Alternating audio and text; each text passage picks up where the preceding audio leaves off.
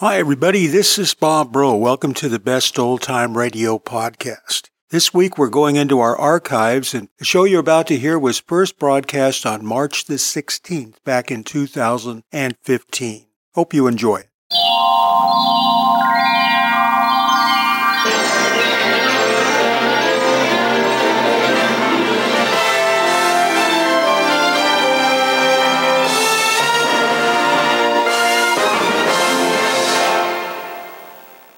It's half past eight exactly, Mr. Dillon. I better get it out of the safe now.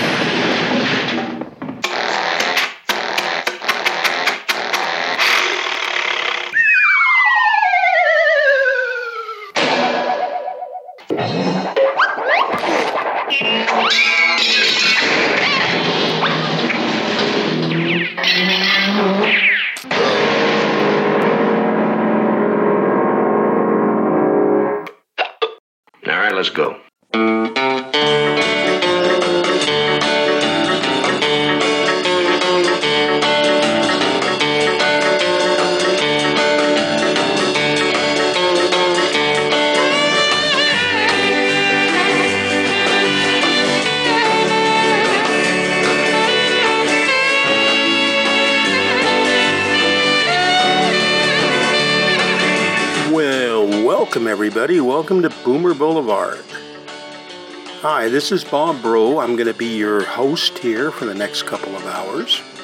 Glad to have you on board. My voice has uh, been a little scratchy, just got over a cold, so I'm going to kind of keep my talking down to a minimum tonight. But we're glad to have you along. We got a great show lined up. We have an episode of uh, Tales of the Texas Rangers. We have an episode of Our Miss Brooks. We're going to visit Dodge City, Kansas on Gunsmoke. Now we're going to end things up with another winter story by Jean Shepherd. Great lineup tonight. Make yourselves comfortable because we're going to get started in just a minute.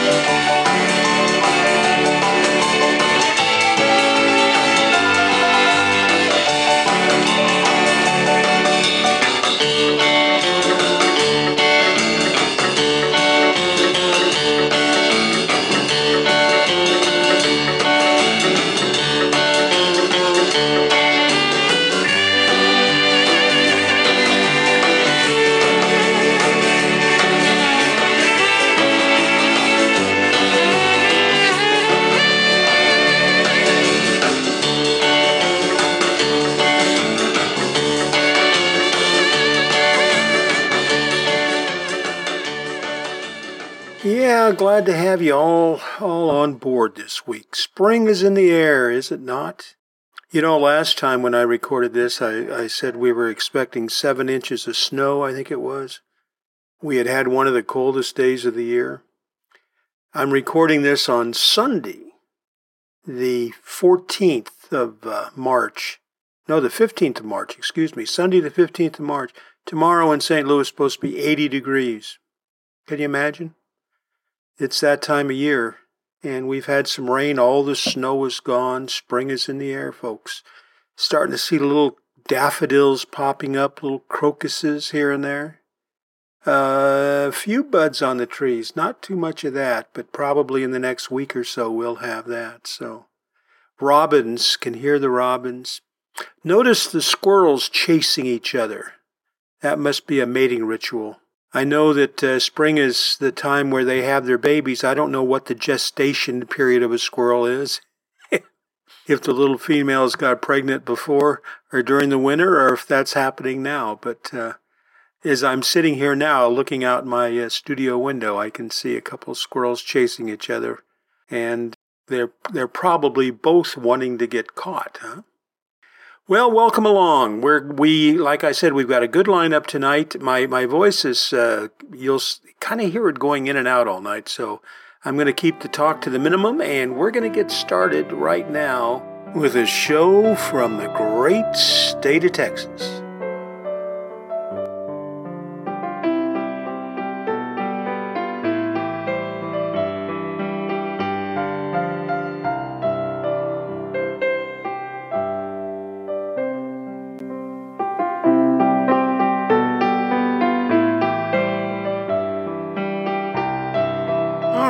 Are going to get things started off with an episode of Tales of the Texas Rangers. This one originally was broadcast on NBC back on the 26th of August in 1950. It features Joel McCrea as the Texas Ranger, Jace Pearson, and uh, tonight's cast, well, it's pretty extensive, but among others, it has Tony Barrett and Tom Tully. Of course, this was produced and directed by Stacy Keach Sr. Not the Stacy Keach most of us are familiar with, but his dad, Stacy Keach Sr. So here we go Tales of the Texas Rangers from August 26, 1950. The name of this one is The Open Range, and it's about cattle rustling. Here it comes. Wheaties present Joel McCrea in Tales of the Texas Rangers. On stage tonight, transcribed from Hollywood, another in the Wheaties big parade of exciting half hour presentations.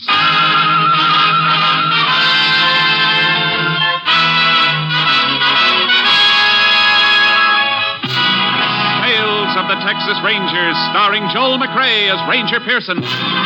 Texas, more than 260,000 square miles. And 50 men who make up the most famous and oldest law enforcement body in North America.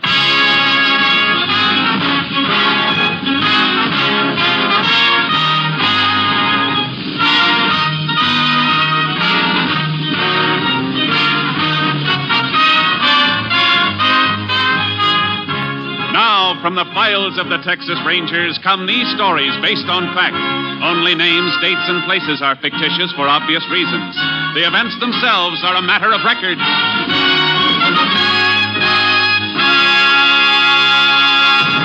Tonight's case The Open Range.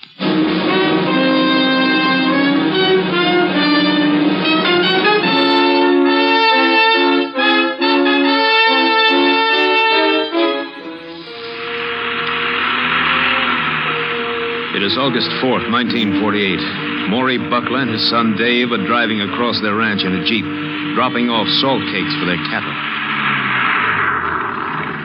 There's the last stop, Pa. Yeah. Well, drop this one here. What's the matter, Pa? Well, the last salt cake we dropped here is hardly touched. Look at it. Huh? Why, yeah. No point in leaving another one. There's usually quite a few head around here. Wonder why they're not touching it. Suppose somebody could be running them off. Rustlers, Pa? That's kind of out of date, I'd say. yeah. I say, uh, maybe there's a break in the fence down by the old road. Yeah. Yeah. Well, you better drive around the cottonwoods and have a look. There's a break. We can fix her right now. I'll have to go back and get horses, though, if we're going to pick up the strays. Yeah. We'll be able to see the fence now as soon as we get over this rise. Hey, Pa. Hmm? Pa, a big truck down there and a bunch of men with some of our stock. So that's what's been happening to them. Speed it up. I'll get my rifle and back here. They see us coming. You fellas better stay right where you are. Oh! Pa, Pa, me. Dave. I'll get you for this. Pa! Pa, come back, Pa! Oh! Pa! Pa! Pa! Pa! Pa! Let me help you, Oh, my. Oh,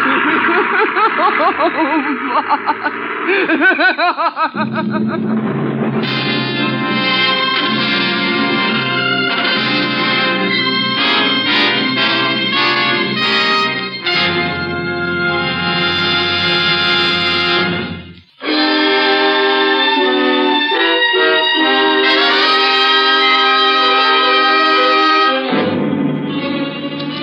Dave Buckler managed to drag his father to the Jeep and drive to the nearest hospital, but the father was dead on arrival. Sheriff Clyde Johnson immediately called the Texas Rangers, and Ranger Jace Pearson was assigned to the case. What are you looking for, Ranger? I thought we'd find some truck tire markings here, Sheriff. Ground's plenty hard, except for the dust settled on top. That'd hold a track, but. Hey, look. Hmm, just a big, wide mark. Yeah. Probably some brush hung from the tailgate of the truck. Wiped the tread right out behind him. Let's go through the fence. Yeah.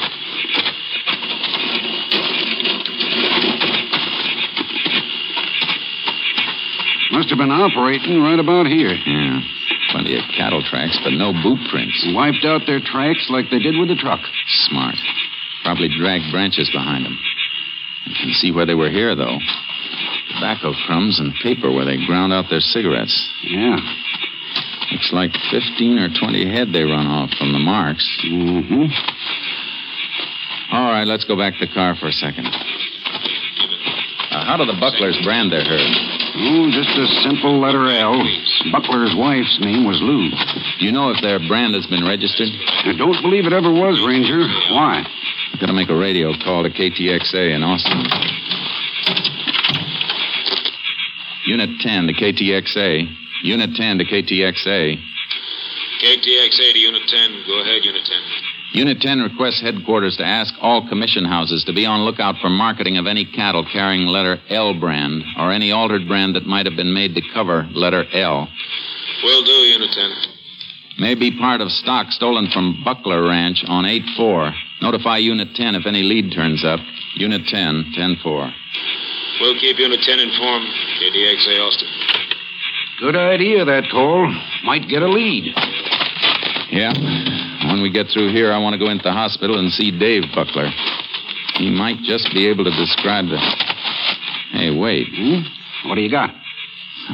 Old cigarette lying right here near this bush. And scorched. Somebody started to light it but didn't finish. Yeah. This matchbook lying in the bush. Whatever happened, it made a fella forget about his cigarette. Must have been when the Bucklers came over the hill. Feller saw him, threw the cigarette and matches down just as he was getting ready to light up. Yeah, that could be all right. Half the matches are still in the book. Ones that are missing are all torn off from the left side of the book. So? So the man who had this book of matches is left handed. Let's get into the hospital.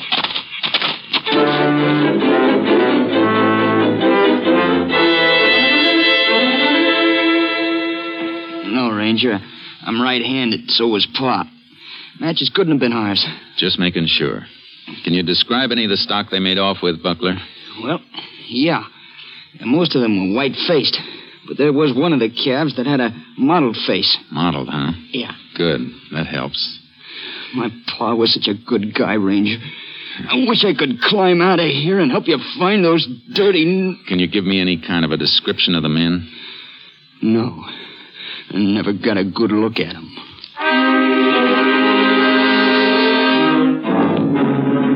A couple of days went by, then a week. There was no sign of the Buckler cattle with the L brand.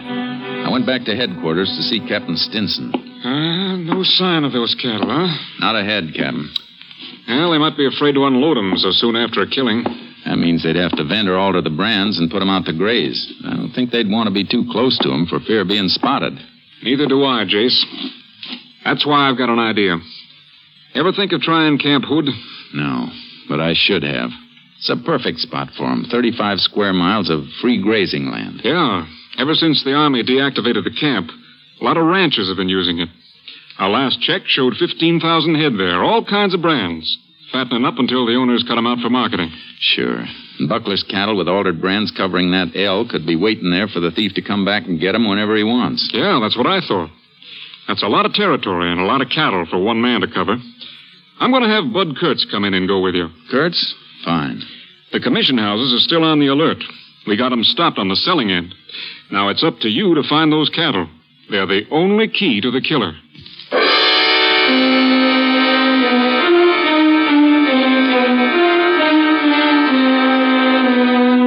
Bud Kurtz and I drove to Camp Hood, unloaded our horses, and started to check the open range. In three days, we ran across more than 50 brands, all legitimate. But on the fourth day, Cowpokes are pretty busy, Kurtz. Yeah, cutting out a few calves over there. There's a branding fire and two men. They see us coming. Keep your eyes peeled. They may be all right, but if they aren't, one of them may throw a gun. Oh, oh boy. Howdy, Rangers. Howdy. You can let that one go, Pete. No, hold him for a minute. What's the matter, Ranger? Let me frisk you. I'll get this fella. Why? What's wrong, Ranger? I ain't got no gun. Just checking up. What's your brand? Nothing on this fella, Jay. Well, there's the iron right there. J in the center of a box, huh? Yeah. My name's Jack Stern. Got a ranch up in Box Canyon. Brand's supposed to be Jack in the Box. What are you doing with this stock? Well, changing over to my brand. From what? An L brand? No, square U. Like that one over there. Ain't added my brand on him yet. Well, take a look at it. See? Yeah, I see. It's a square U now, but it was an L. That brand's been altered. Okay, let him go. Find something, Jace? Yeah. Where'd you get this stock? I bought them last night. Anything wrong? They were stolen a week ago. I got a bill of sale for them, Ranger. Fellow who had them was cutting them out yesterday. Said he was taking some steers to market, but he wanted to sell the calves for sixty dollars a head, so he wouldn't have to keep coming all the way back from Rollo to get them. Came from Rollo, huh? That's what he said. But here's the bill of sale. Name was Vic Morath.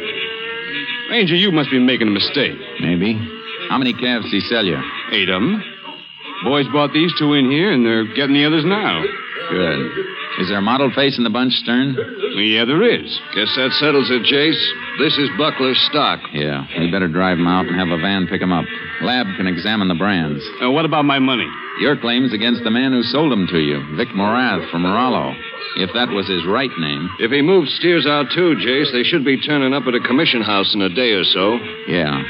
In the meantime, Stern, I'll have to hold you and your boys in custody for possession of stolen property. Ain't it enough that I lost $480? Maybe it'll teach you not to pay cash for cattle until you've checked on them. I didn't pay cash. I gave Morath a check. A check? You mean he took a check from you? Yeah. Hey, maybe I can stop payment. You won't have to. We'll do it for you. Where's your bank? Ranchers and Merchants Trust in Abilene. The President knows me. His name's Chalmers. All right, Stern. Kurt, you bring him and his boys into town with the stock. I'll meet you there. I got to get to a phone and call that bank.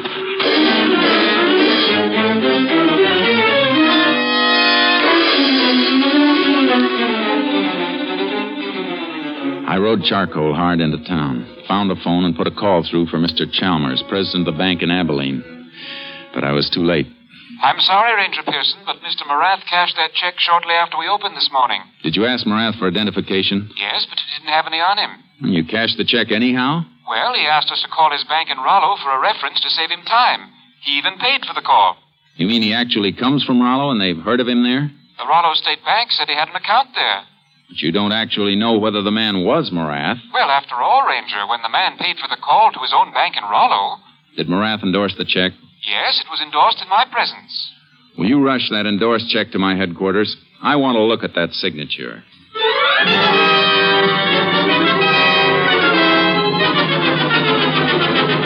When the check came through, Kurtz and I left for Rollo, Texas. At Rollo, we went directly to Morath's bank. Uh, Vic Moran? Why, yeah, I know him.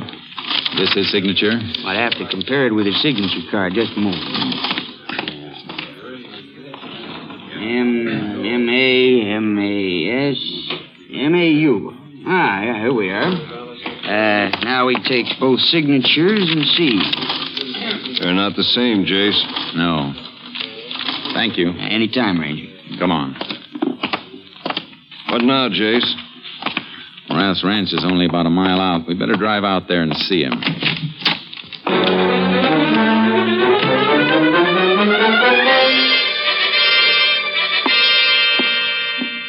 You won't have a drink, Rangers? No, thanks. Oh. So somebody's been using my name, huh? Looks that way. You know who it might be? No, but it's a cinch it wouldn't be a friend. Forgery's a mighty low trick. I figure it may have happened a hundred times before, Mr. Morath, but this is the first time we caught it. I'm mighty glad you did. I don't like my name being mixed up with thieving and killing. Of course, you'd never see the checks. They'd go right back to the man who made 'em out after they were cashed. Anybody ever forged your name to a check that went through your own bank? I know. If anybody had and I knew it, I'd have taken a bullwhip to him. No help here, Jace. No. Well, thanks for your cooperation, Mr. Morath. We can find our way out.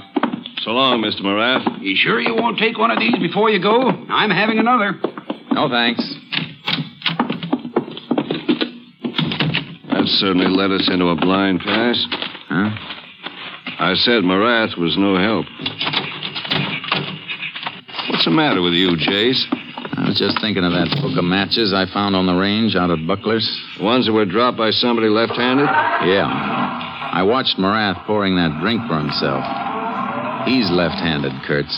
Ah, that's mighty thin and circumstantial, Jace. Sure, I know it is. Just a passing thought. I better call KTXA.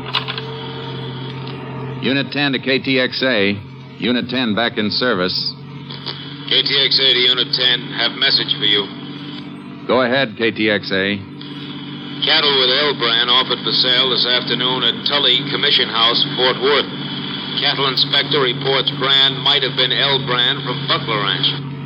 Did Commissioner get name and address of seller? Seller refused to have check mailed.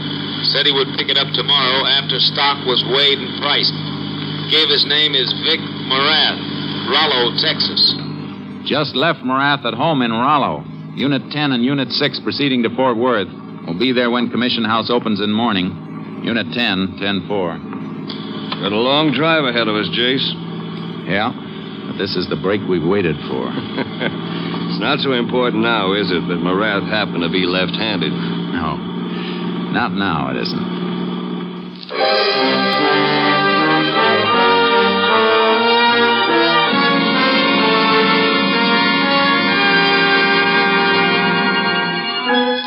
Reached Fort Worth during the night and examined the cattle in the commission house stock pens. They were part of the Buckler L brands, all right. All next day, Bud Kurtz and I were staked out in the commission house office. But the man impersonating Morath never showed to pick up his check. Well, have to wait again tomorrow, Jace. I don't think so. He won't be coming. What do you mean? Our man didn't show because somebody tipped him not to show. Think somebody in the commission house slipped up? Maybe not, Kurtz. Maybe we slipped up. Maybe we did. What do you mean, Jace? I'll tell you as soon as we find a photograph of Vic Morath, the real one from Rollo. It took almost two days to find a picture. We went through newspaper files, breeders' publications, cattlemen and ranchers' journals, county fair souvenir books. Captain Stinson found what I was after. Jace, look. Is Morath one of these? Yeah. Yeah, that's it, Captain. That's Morath in the center. Group picture. Who are the others? Picture comes from a breeder's journal. Caption says it's the Morath Ranch Rodeo team. Had the highest group score at the Rollo, Rollo Rodeo in 1946, two years ago. I want to see if Stern or Chalmers, the banker, can identify Morath as the man who sold those calves. Well, we know it wasn't Morath, Jace. The signatures didn't match. They don't have to. Morath is left handed. He might have endorsed the check with his right hand just to cover up. Hey, Jace may have something there. It's worth trying. Stern has been released. I'll call him at his ranch and have him meet us at his bank in Abilene.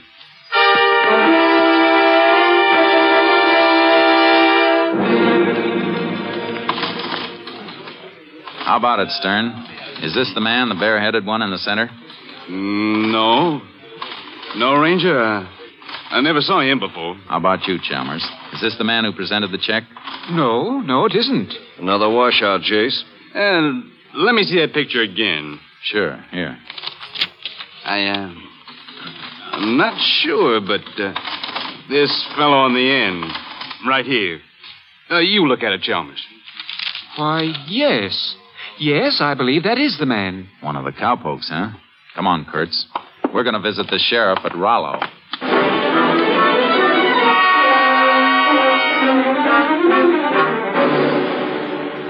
Yeah, yeah, I know that feller. Quit working for Morath about a year ago. Bought himself a little ranch not far from Morath, uh, over near Comanche Gulch. Cowpoke has to be pretty thrifty to buy a ranch. What's his name? Uh, Buzz Black. Better get over to Comanche Gulch, Jace. Yeah. Thanks, Sheriff. Sure, glad to be of service. Well, we're going to be able to tell Morath who's been using his name. We don't have to tell him. I got a hunch he already knows. What makes you say that? Black didn't go back to pick up that check. Somebody warned him those cattle were getting hot. That means Morath. But if he's in on it, why would he let Black use his name? Because he's smart. False signature makes him look like an innocent victim. His reputation is good. And as soon as we went to him, he knew we were on the trail, and he told Black and the others to lay low. Right. Let's get Black for a starter.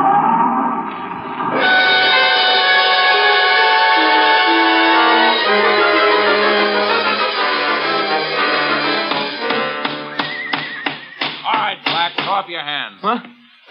Oh, you scared me, Ranch. Drop that hammer. Oh, sure, sure. I don't know what this is all about, but I. It's about an old man who was shot to death while you were running off some of his cattle with an L brand. Me? Oh, you're crazy. I never. We got three people who can identify you. a Man who bought the calves, banker who cashed a check, and the commissioner who bought the steers in Fort Worth. All right. So what? I, I found the cattle out at Camp Hood. I, You don't find cattle with a brand on them. They weren't Mavericks. You better talk, Black. I'll talk when I see a lawyer. You wait that long, and Morath will run out, and you'll be facing it alone. That old rancher was murdered. I didn't shoot him. I, I swear, Ranger. No jury's going to believe you, unless you tell us who did it, and we find the gun he used. All right, all right. It was Morath. He started the whole thing. It was his idea. Who rode with you? One pokes from here, six from Morath's place. What's that? Rider taken off in a brush, chase. Stop, you! Too late. He made cover. Isn't the Morath ranch over that way, Black? Yeah, yeah, that was my rider. He must have sneaked up and hurt us. I'm going to handcuff you to this wagon. Now, wait a minute. I... We'll be back for you later. Come on, Kurtz. They'll know we're coming now, and they'll scatter, Jace. You better call headquarters for more units.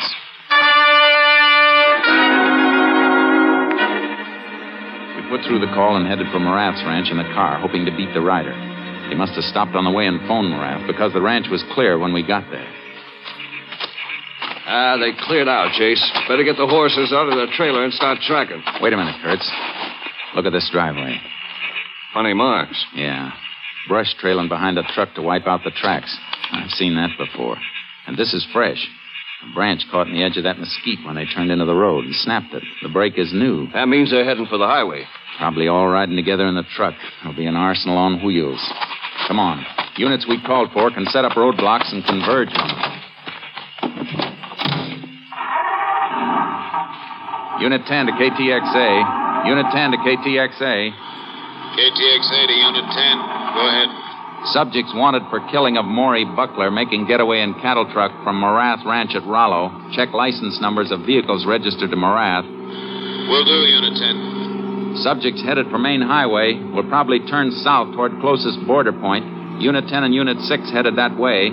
Have other units converge on area and set up roadblocks with highway patrol. Units 3 and 8 nearby. We'll notify them. We'll make direct contacts with units as we close in. Unit 10, 10 4. Kurtz, you can commandeer the sheriff's radio car in town. Give us a chance to spread out more. It's going to be like tackling a tank, Jace. Yeah. Break out a Tommy gun and put it on the seat.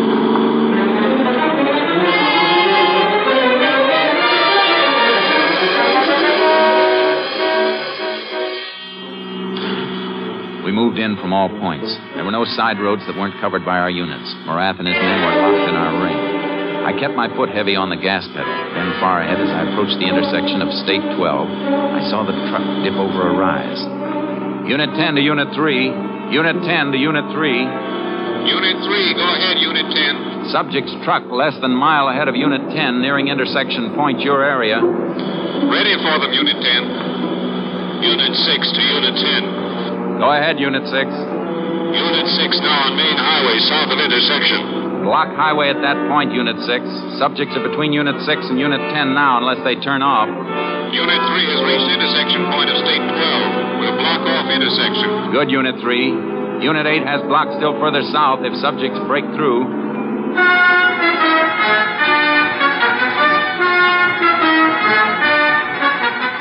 I drew closer to the speeding truck as it topped a rise and headed down toward the intersection of the state highway. I could see the sheriff's car Kurtz had borrowed blocking the road and Unit 3's car in the center of the turnoff.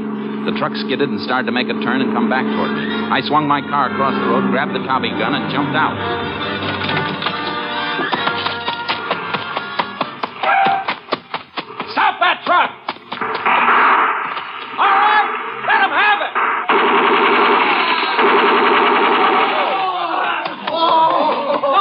No more no more. We'll come out? All of you still alive, come out with your hands up. You all right, Jace? Yeah. How about you, Clint? I'm okay.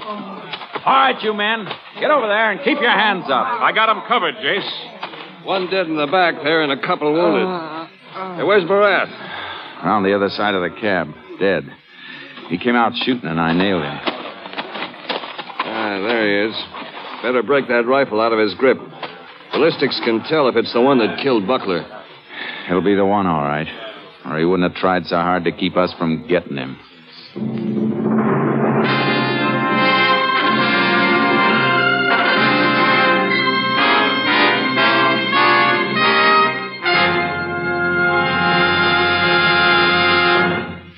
Vic Morath's rifle was positively identified as the one used in the slaying of Rancher Maury Buckler. Buzz Black and the other men who had assisted Morath were given penitentiary sentences ranging from 20 to 99 years.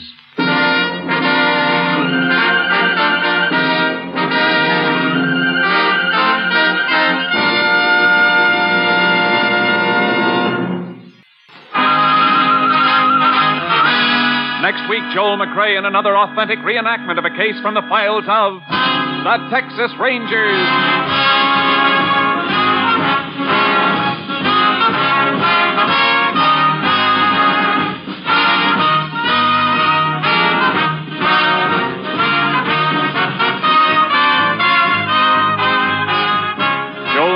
Will soon be seen starring in the Universal International Technicolor production Saddle Tramp. Tonight's cast included Tony Barrett, Tom Tully, Bert Holland, Joe Duval, Byron Kane, Paul Dubov, and Bob Cole. This story was transcribed and adapted by Joel Murcott, and the program was produced and directed by Stacy Keach. Hal Gibney speaking.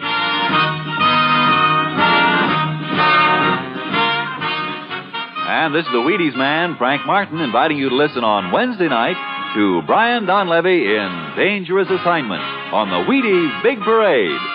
See you then. And remember, it's National Wheaties Week. Tomorrow, Sam Spade cuts a caper and Robert Merrill sings on NBC.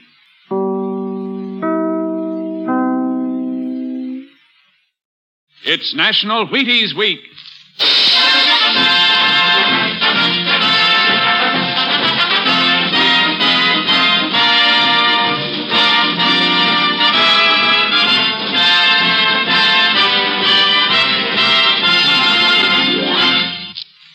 Yes, it's National Wheaties Week. Come on, everybody, to the Wheaties party. Eat a lot of Wheaties like the champions do. Dance together, cheek to cheek. This is National Wheaties Week. Eat a lot of Wheaties like the champions do. Wheaties, a breakfast of champions. Chester, did you remember it was National Wheaties Week? Oh my goodness, I, I forgot all about. I haven't gotten Carol anything. What am I going to? When is official Wheaties Day? Monday? Oh man, I, I can't. I can't let another year go by and have that happen. Yes, it's National Wheaties Week. Come on, everybody, to the Wheaties party. Eat a lot of Wheaties like the champions do. Dance together, cheek to cheek. This is National Wheaties Week. Eat a lot of Wheaties like the champions do. Wheaties, a breakfast of champions. Well, Chester and I will put our heads together and we'll come up with something. In the meantime, here's a Bobby Darin tune I heard the other day. I hadn't heard for a long, long time. It was from the film entitled Come September with Rock Hudson, Gina Lollobrigida, and Sandra Dee. And if I'm not mistaken, this is the film where the two of them met and uh, Bobby Darin and Sandra Dee later married. It's called Multiplication. Do you remember this?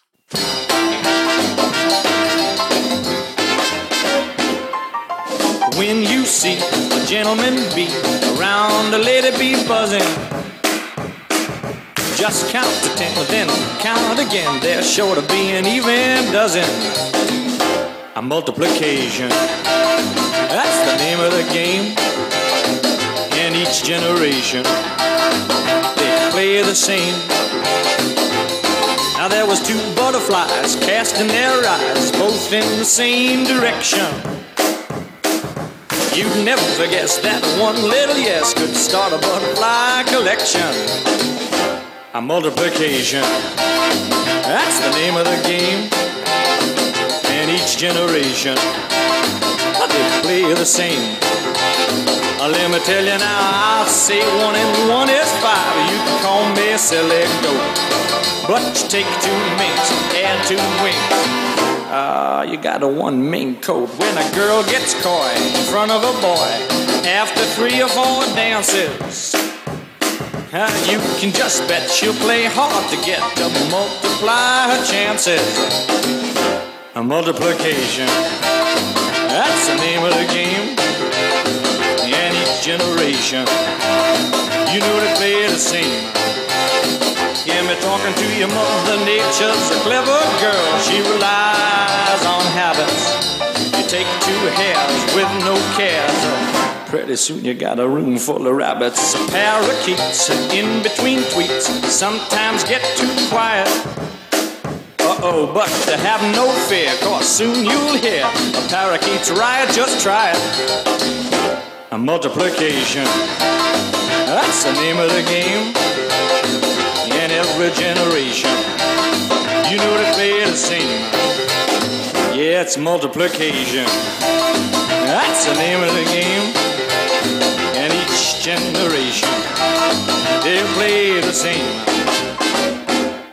Multiplication. That's the name of the game. Ah, I love Bobby Darin. He was uh, he died way way too young. Here's another Bobby Darin tune that I just love. This was uh, a protest song. This one came later, toward the end of his very short short career. Come and sing a simple song of freedom. Sing it like you've never sung before. Let it fill the air, tell people everywhere. We, the people here, don't want a war. Hey there, Mr. Black Man, can you hear me? I don't want your diamonds or your game. I just want to be someone known to you as me. And I will bet my life you want the same. Come and sing a simple song of freedom. Sing it like you've never sung before. Let it fill the air, tell the people everywhere. We, the people here, don't want a war. Seven hundred million, are you listening? Most of what you read is made of lies. But speaking one to one, ain't it everybody's son? To wake to in the morning when we rise. Come and sing the simple song of freedom. Sing it like you've never sung before. Let it fill the air, tell the people everywhere. We, the people here, don't want war. Brother souls and Solzhenitsyn, are you busy? If not, won't you drop this friend a line? Tell me if the man who is plowing up your land has got the war machine upon his mind. Come and sing a simple song of freedom. Sing it like you've never sung before.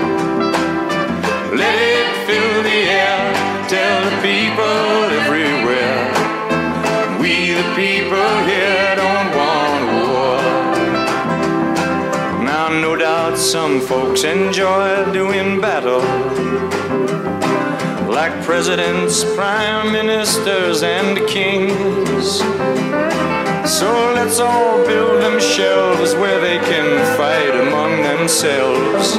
Leave the people be who love to sing.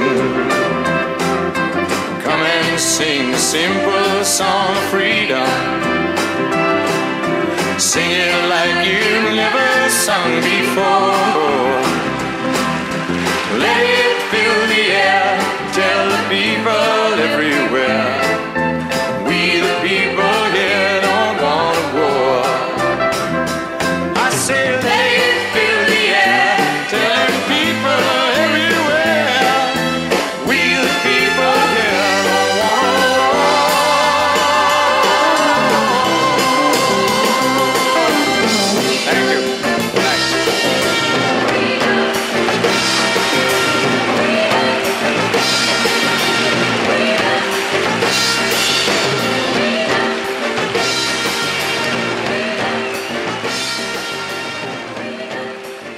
Simple song of freedom. That one was written by Bobby Darin. Yep, lost him way, way too young. Well, let's uh, change the mood a little bit. How about a little comedy?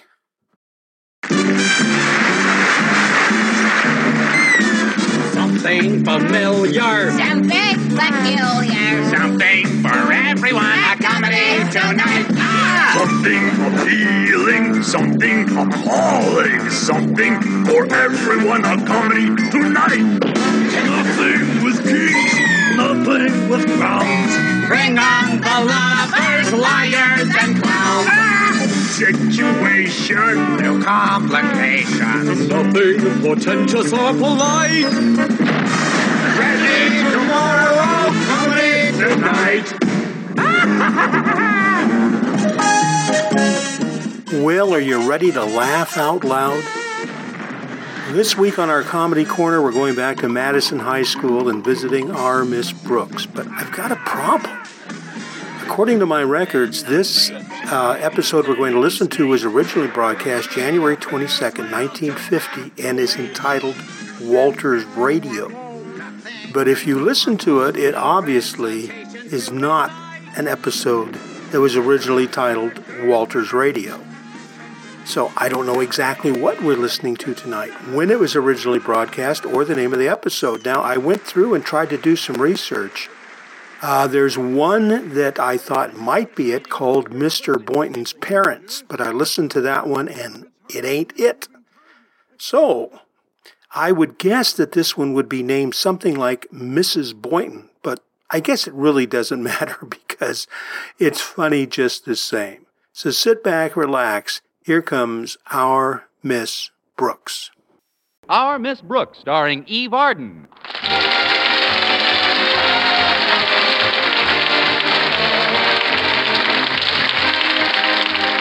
It's time once again for another comedy episode of Our Miss Brooks, written by Al Lewis.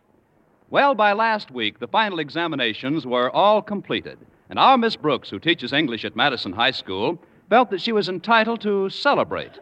Accordingly, I granted Mr. Boynton the privilege of spending all Thursday afternoon and evening with me.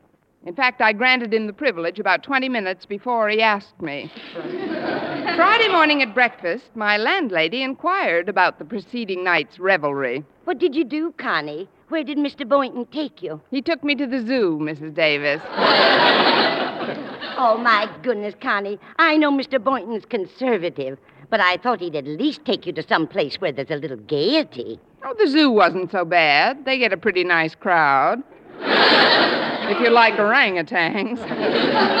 Mr. Boynton doesn't spend much, does he, Connie? He hasn't got much, Mrs. Davis. But there's one thing about my dates with him. I get home in time to get plenty of sleep. Last night it was only 10 o'clock when we said good night.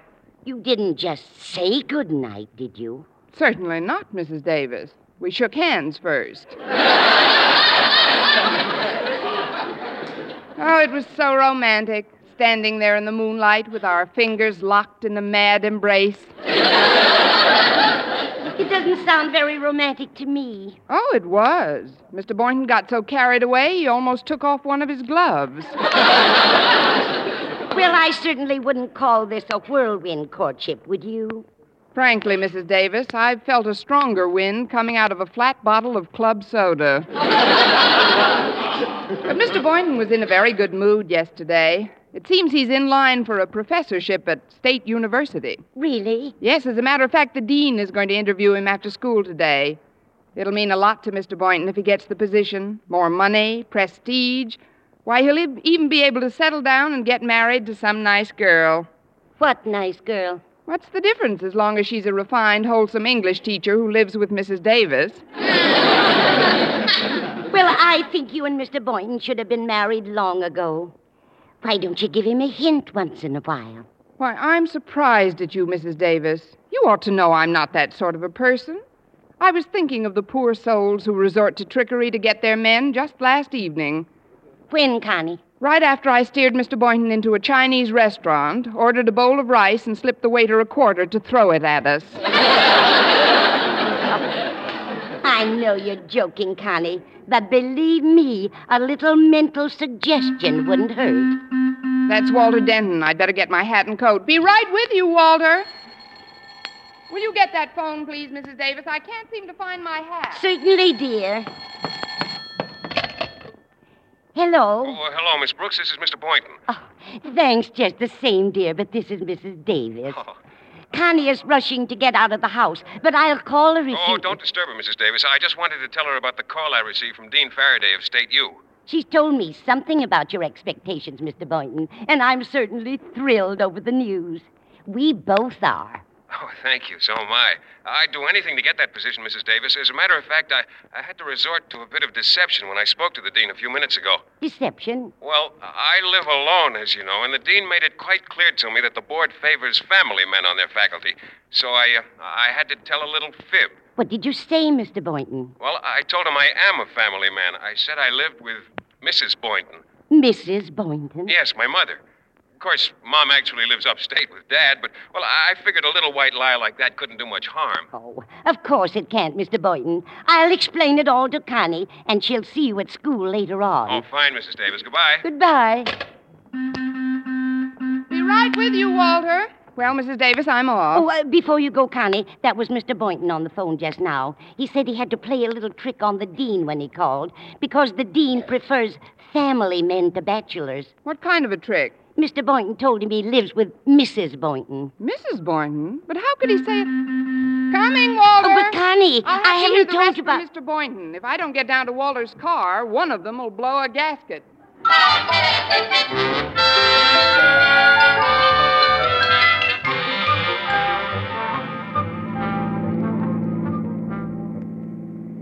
So you see, Walter, Mr. Boynton may soon be going to State University to teach. Gosh, Miss Brooks, all the way to State U? Why, that's over 20 blocks from Madison High. Well, I don't think they'd move it any closer, Walter. Besides, he hasn't got the professorship yet. Although, from what Mrs. Davis said, he's certainly anxious to get it. He even told the dean he was a family man. Said he lives with Mrs. Boynton. His wife? Naturally. Boy, if Mr. Boynton told anybody he's married, he must really want that job. Now, according to my dad, faking your marital status is a pretty dangerous thing to do, though. He got into a jam once just by saying he was single. Oh? He said it to my mother. yeah, four weeks later, they were married. Serves him right. Yeah, he got pretty sore at her for making him fall so head over heels in love when he couldn't really afford marriage. You see, at that time, he wasn't making any more money than you make as a school teacher. Unemployed, eh?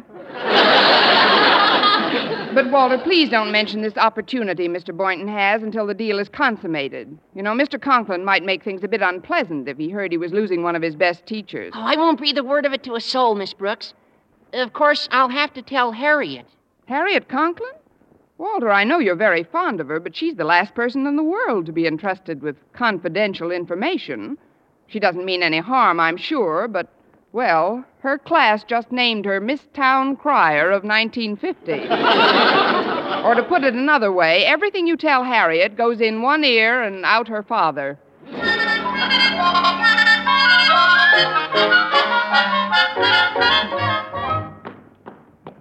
Good morning, Miss Brooks. Did Walter bring you down today? Yes, Harriet, he did. He's out finding a place to park. Oh, well, you know my girlfriend, Winona Sims, Miss Brooks. Her folks are back together again this morning, but last night they had an awful spat and her dad checked into his club, and I've been dying to see Walter to tell him the news. Well, I don't- I already told it to Stretch Snodgrass and Chester Burke and Dottie Guernsey in case they see Walter first. But if you happen to see Winona, please don't tell her I told you, Miss Brooks. Why not? It's a secret. Now, that's what I call a secret with a high Hooper rating. Don't worry, Harriet. My lips are sealed. Now, if you'll excuse me, I've got to stop in the lab and see Mr. Boynton before my class. All right, Miss Brooks. See you in a little while. Come in.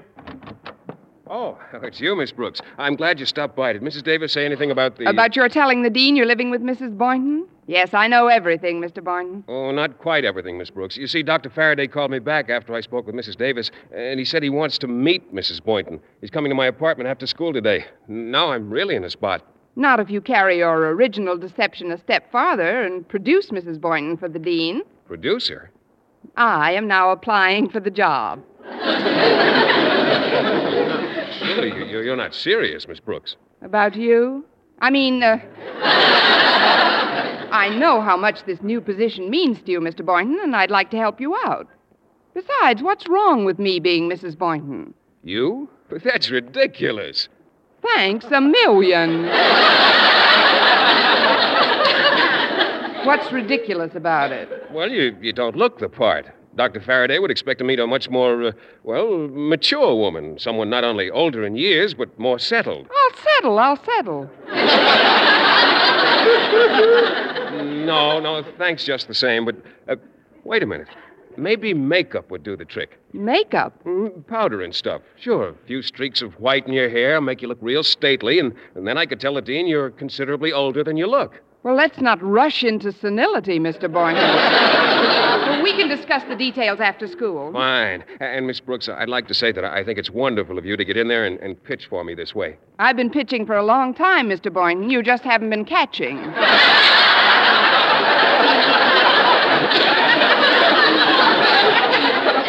I'd better get over to my room now. Goodbye, Mr. Boynton. Goodbye, Mrs. Boynton. Mrs. Boynton.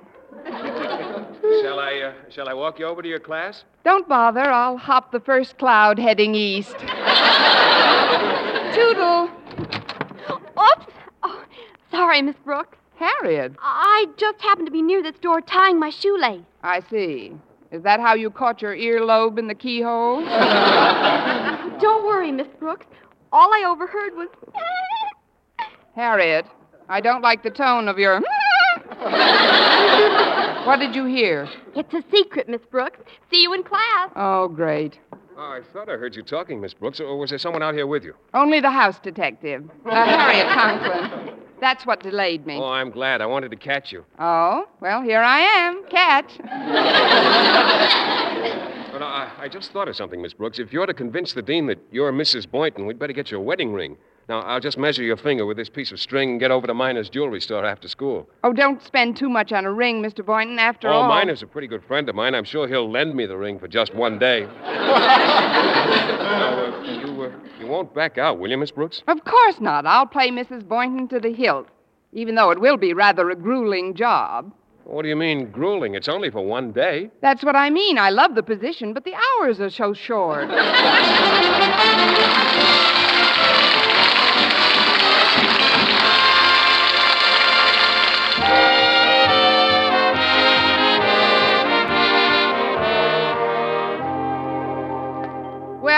spirits were considerably buoyed up during the morning classes by the thought that I was to be Mrs. Boynton that very afternoon. I refused to dwell on the fact that by midnight I'd feel like queen for a day. and I just finished my lunch when Harriet Conklin joined me in the cafeteria and told me her father wanted to see me. It was obvious when I got to the principal's office that Mr. Conklin had received some kind of a report on my conversation in Mr. Boynton's lab because he was much too jovial. Ah, Miss Brooks, sit down, sit down. Thanks, thanks. Well, what's new with you? How's every little thing? Just dandy in a tiny sort of way. Yes? yes? Well, it seems to me that there's something in the air. Uh, Don't you agree? It is getting a bit nippy out. Might even freeze up tonight. The radio advised the citrus growers to smudge. I didn't ask you in here for a frost warning, Miss Brooks. I, I see something in your face that's never been there before. Your, your eyes are glowing, your cheeks are flushed. Tell me, what's the cause of it? They had chili con carne in the cafeteria. Now, if you'll excuse me, sir, I'd better. Hmm. Well, there's the start of the next period. I'd better be running along now. Very well, Miss Brooks. And thank you for a most delightfully cryptic few moments. Good day, Mr. Conklin. Oh, sorry, Miss Brooks. Didn't you get that shoe tied yet? Never mind, Harriet. I'll see you in class later on. Okay, Miss Brooks. Well, Daddy, did Miss Brooks let the cat out of the bag? She didn't let an undernourished mouse out of the bag. but I'd swear there's something up. Well, of course there is. I told you he called her Mrs. Boynton this morning. And I also heard him say they were meeting a doctor something or other in his apartment this afternoon. A doctor, eh? Must be a minister. They're getting married this afternoon. Well, it's been some time coming. But this has been a very modest and sensible courtship between these two teachers. Kindness, consideration, and courtesy have all played their part. And now, at long last, she's nailed him.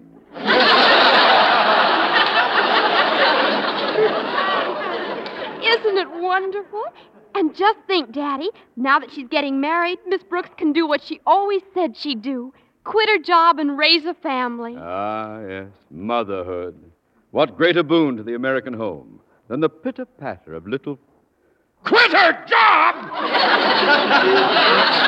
she can't do this to me. Why, do you realize how difficult it is to secure a competent teacher in the middle of a school year? Well, sure, Daddy. But there's nothing anybody can do about it. After all, you can't interfere with Dan Cupid. I can't, eh? Well, if Dan Cupid thinks he's going to rob me of an English teacher, I'll beat the bare little brute until he drops his quiver.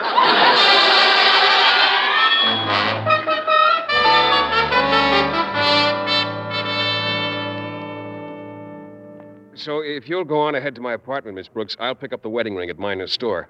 You see, Dr. Faraday said he'd meet me right after school, and I wouldn't want him to wait out in the hall. All right, Mr. Boynton, but what do I do with my hands until you come back and slip me the ring? Well, uh, uh, couldn't you sort of fold them? They'll be folded, all right. I'll be praying. I'm sure it'll work, Miss Brooks. Now, just put plenty of powder in your hair and assume a, a dignified attitude. Now we'd better be going. All right, I'll do it, Mr. Boynton. But why Mrs. Boynton has to be an octogenarian, I'll never know. Oh, well, see you in a little while, Mr. Boynton. Very well, Miss Brooks. Goodbye. Goodbye. Well, that's a relief. Even if I am a few minutes late, at least my mother will be there to greet Dr. Faraday.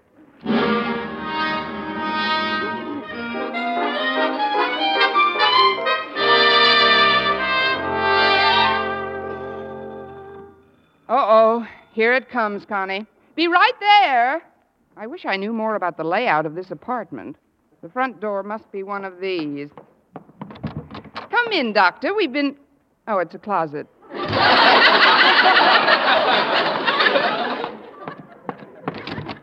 Welcome, Dr. Faraday, to our little nest. Uh, Thank you, my dear. You, of course, would be Mrs. Boynton. I sure would. That is, I am, Mrs. Boynton. May I help you off with your coat, sir? Thank you. Well, this certainly is a lovely apartment you folks have here. Now, how long have you been living in it? About three years. Now, I'll just hang up your coat and we can have a nice chat until Philip comes home. He'll just be a few minutes. Uh, forgive my mentioning it, Mrs. Boynton, but you're hanging my coat in the bathroom. Oh, sorry. Since we had the apartment done over, I get rather confused. Here we are. This is the kitchen. Isn't it cute? While I'm here, suppose I make some lemonade for us. Uh, But what about my coat? Better take it with you. This apartment's pretty drafty. Why don't you just make yourself comfortable in the living room if you run across it? I'll get some lemons out of the pantry, Dr. Faraday. Uh, very well, Mrs. Boynton. I'll go into the living room. Uh, somebody at the front door. Uh, shall I answer it? Shall I answer it? I guess Mother Boynton is busy. Well, I locked myself out.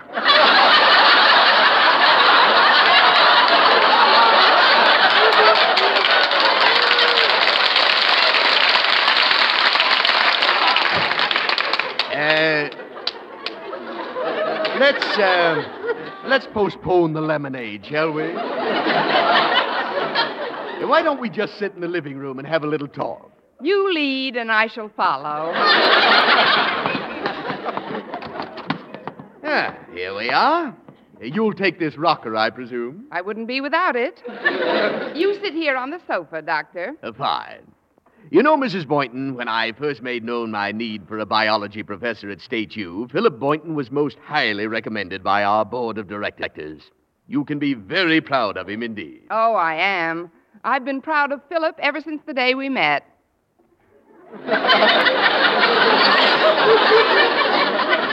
Uh, the day you met? I'll never forget it. It was on a bus. A bus? Yes, he got up and gave me his seat. He gave you his. He was getting off at the next block anyway.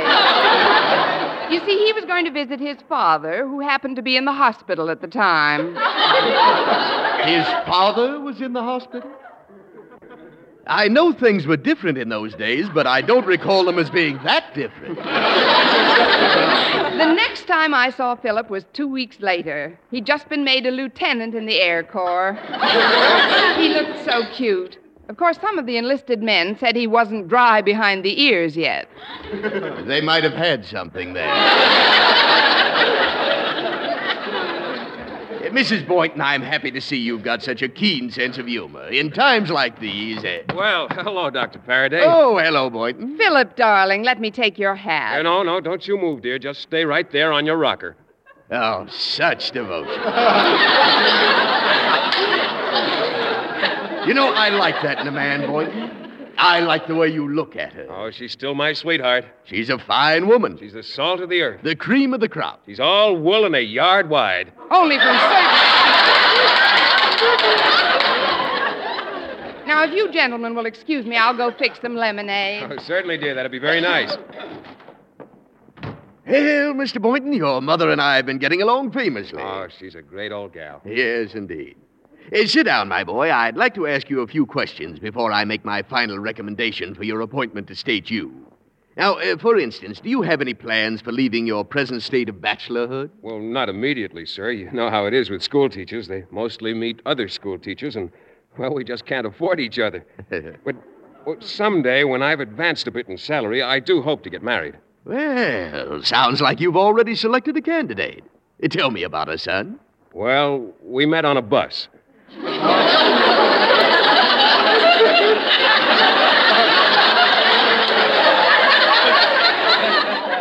A bus? Yeah, yes, sir. I got up and gave her my seat. I was getting off at the next block anyway. You see, uh, my father was in the hospital at the time. You know, this sounds very familiar.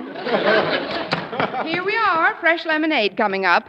One for you, Doctor, and here's your glass, Philip. Oh, thank you. Nobody makes better lemonade than you do. Hmm, yeah, it is good. You know, Mrs. Boynton, I simply can't get over your youthful appearance. Thank you, sir. I, uh, I'm not being presumptuous, I trust, but would you mind telling me how old you were when Philip came into the world?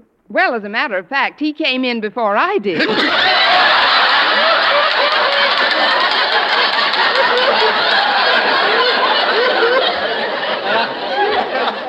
Something wrong with your lemonade, Philip? It- it- it's too, too sweet. Would you please come into the kitchen with me for a moment? Surely, but. Uh, please excuse us, Dr. Faraday. We'll be right back. Yeah, of course. Miss Brooks, this is no time for kidding. You've got to act much older in front of the dean, 10 or 20 years older. But, Mr. Boynton, that would make me old enough to be your mother. Of course, he thinks you are my mother. Now, now, now here's the ring, and. How does that go again? I thought I was supposed to be Mrs. Boynton, your wife. My wife? That's ridiculous. Now, I explained it all to Mrs. Davis on the phone. I don't care what you explained. My father didn't raise his daughter to be your mother. Miss Brooks, you wouldn't want to wreck my chances for a professorship now, would you? No, Mr. Boynton, I wouldn't. But I'm going to make as hasty and gracious an exit as I possibly can. Oh, Dr. Faraday, I just remembered a rather pressing engagement. Will you excuse me? Oh, certainly, my dear. I hope we'll meet soon again. Thank you. Goodbye, Philip. Goodbye. Oh, come now. Don't be embarrassed in front of me. Go ahead. Kiss her goodbye. Oh, that won't be necessary. You heard what the man said.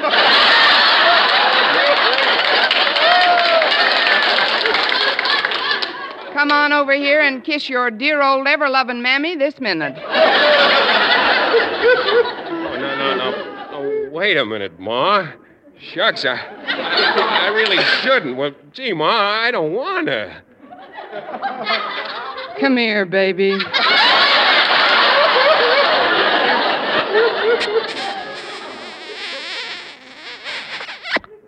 Junior. From now on, I buy your clothes in the men's department. well, goodbye again. Uh, goodbye, Mrs. Boynton, and may I say it's been very pleasant, very pleasant indeed. You're not just rattling your sheepskin, Dean.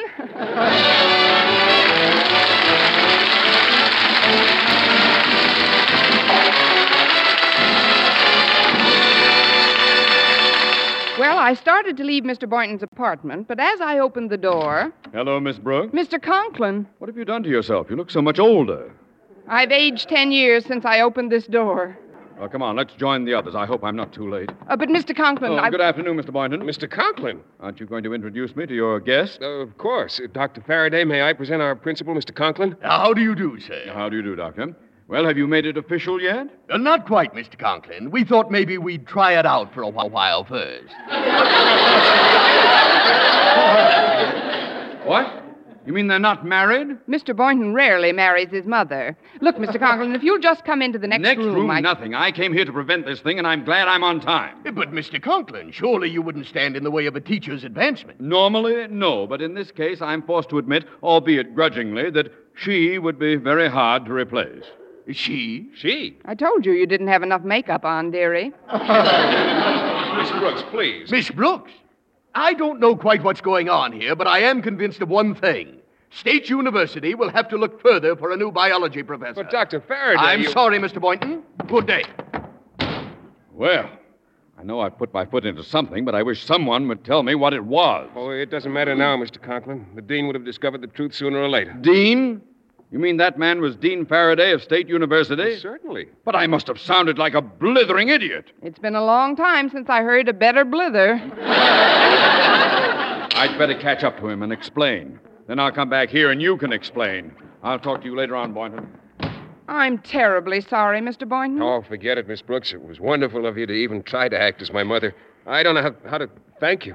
Oh, that's easy, Mr. Boynton. How? Climb upon my knees, sonny boy. Next week, tune into another Our Miss Brooks show brought to you by Luster Cream Shampoo for soft, glamorous, caressable hair and Colgate Dental Cream to clean your breath while you clean your teeth and help stop tooth decay. Our Miss Brooks, starring Eve Arden, is produced by Larry Burns, directed by Al Lewis, with music by Wilbur Hatch. For mystery liberally sprinkled with laughs, listen to Mr. and Mrs. North, the exciting, fun packed adventures of an amateur detective and his beautiful wife. Tune in Tuesday evening over most of these same stations. And be with us again next week at the same time for another comedy episode of Our Miss Brooks. If you enjoyed this program, you'll also enjoy Teacher's Pet, a feature story on Eve Arden and Our Miss Brooks in the February issue of Liberty Magazine, now on the newsstands. Bob LeMond speaking. This is CBS, the Columbia Broadcasting System.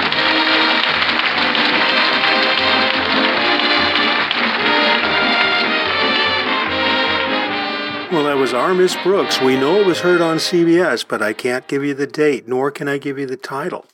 If somebody could provide me with that information, please send me an email at bob at, theoldtimeradioshow.com or bob at boomerboulevard.com, either one, and I will get it. I'd appreciate it very much. Anyway, more Miss Brooks in the weeks ahead.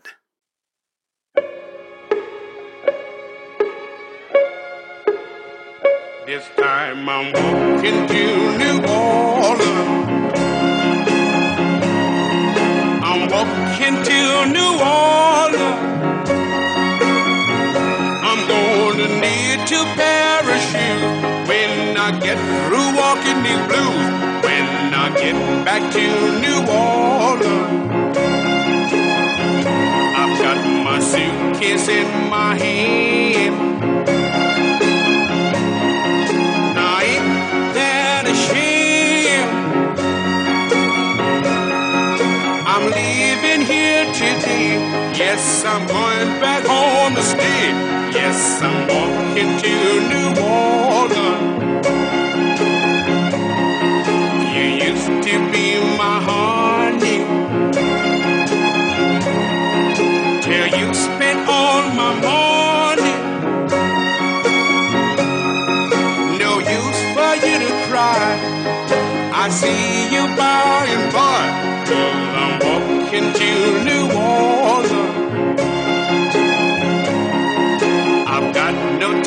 For talking.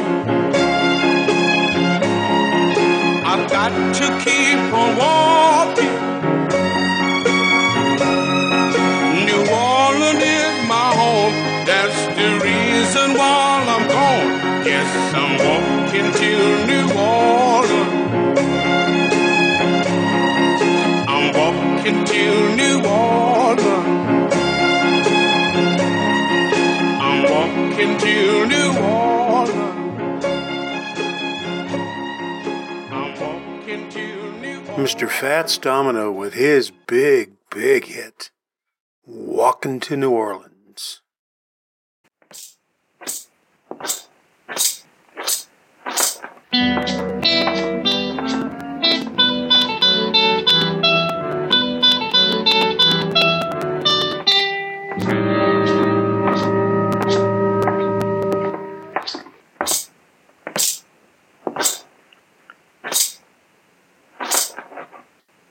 Yeah,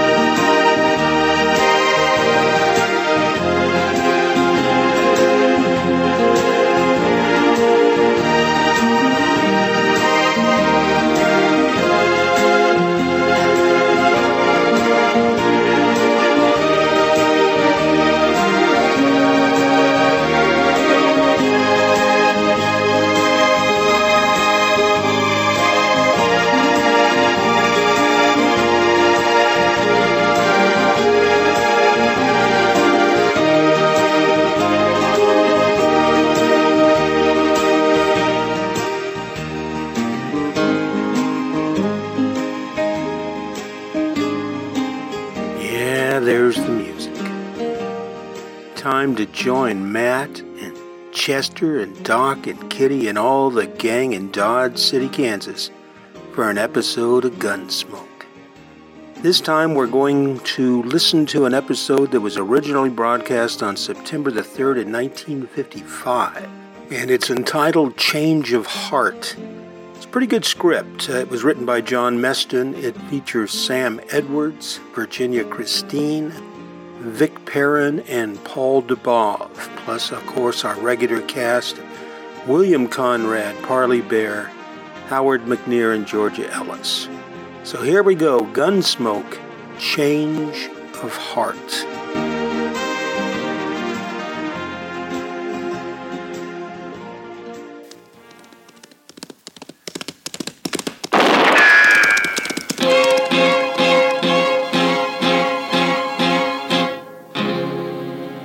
Gunsmoke.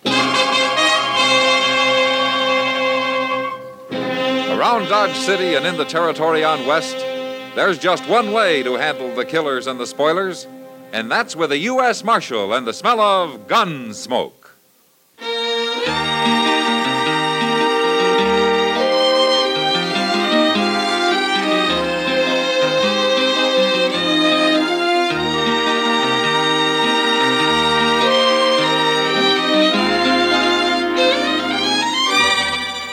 Gunsmoke, starring William Conrad.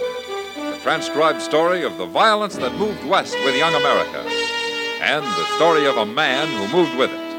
I'm that man, Matt Dillon, United States Marshal. The first man they look for and the last they want to meet. It's a chancy job, and it makes a man watchful and a little lonely.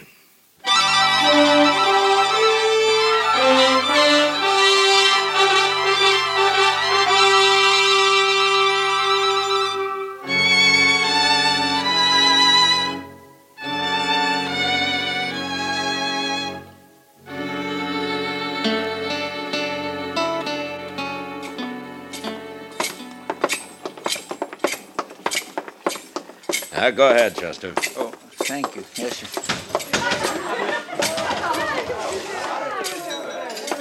Well, say, who's that new girl Miss Kitty's over there with? I don't know, Chester. Let's go meet her. Uh, well, I'll come over there in a few minutes, Mr. Dillon. I Uh-huh. gotta give Sam some money back I borrowed off of him. Okay. Ain't much, just a little. I'll be there.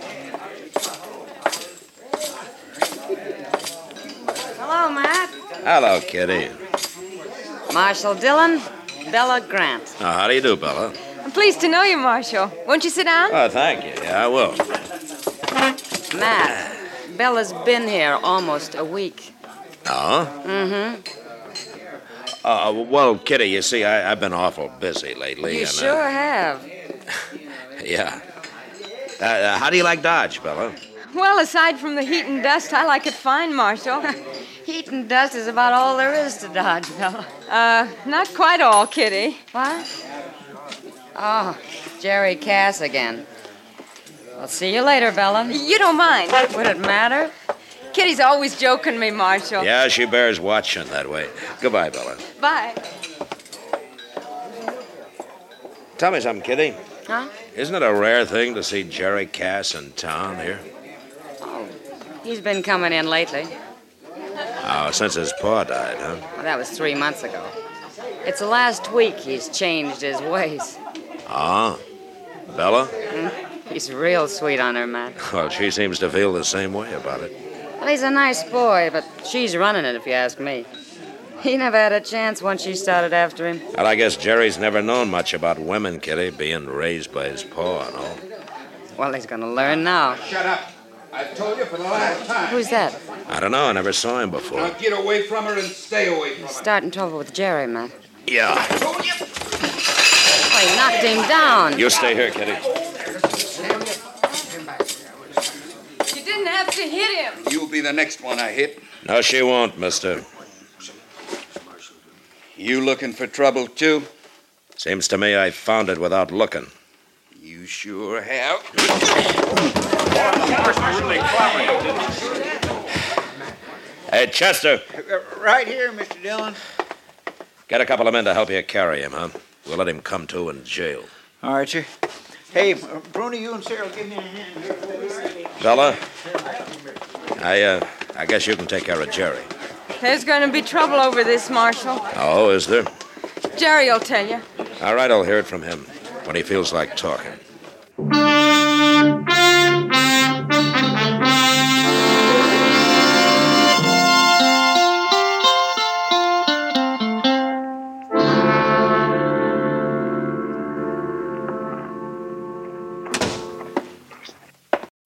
That fella claims he don't like being in jail, Mr. Dillon. Well, I can't blame him for that, Chester. He says he didn't know you was the marshal. Uh, what would he have done if he had known? Try to shoot me? I didn't ask him that. In fact, I didn't feel much like talking to him anymore. Uh-huh. In fact, I was getting pretty sick and tired of his sassy remarks. I. Oh, hello, Jerry. Hello, Chester. Marshal. Well, I guess he didn't hurt you very much, Jerry. I never thought he was going to hit me. Kind of took me by surprise. That sure did. Marshal, um, I was wondering if you'd let him out of jail now. Oh? So you can go finish the fight somewhere? No, I don't want to fight him. I want to be friends with him. It's hard, but I want to try everything I can. Why, Jerry? Who is he? Why, it's Briscoe. Briscoe? Briscoe Cass, Marshal. What? My brother. Don't you know him? Your bro? I never knew you had a brother. Yeah, he come back last week. I thought you must have run into him around town somewhere. Well, I haven't till tonight. What do you mean he came back last week? Well, you see, Briscoe left home nigh on to, oh, 15 years ago, Marshal. He's been living in St. Louis. When he heard Pa died, I guess he figured his kid brother needed looking after. But I don't. I can take care of myself. Ah, Chester. Yes, sir. Go turn Briscoe loose, will you? All right, sir. I'm going on 25 now, Marshal. And I've always worked hard on that ranch. I wouldn't do nothing wrong there or anyplace else. Now, does Briscoe think you're doing something wrong? Oh, I shouldn't be complaining to you. It ain't your trouble. Here he is, Mr. Dillon. Go on ahead, Briscoe.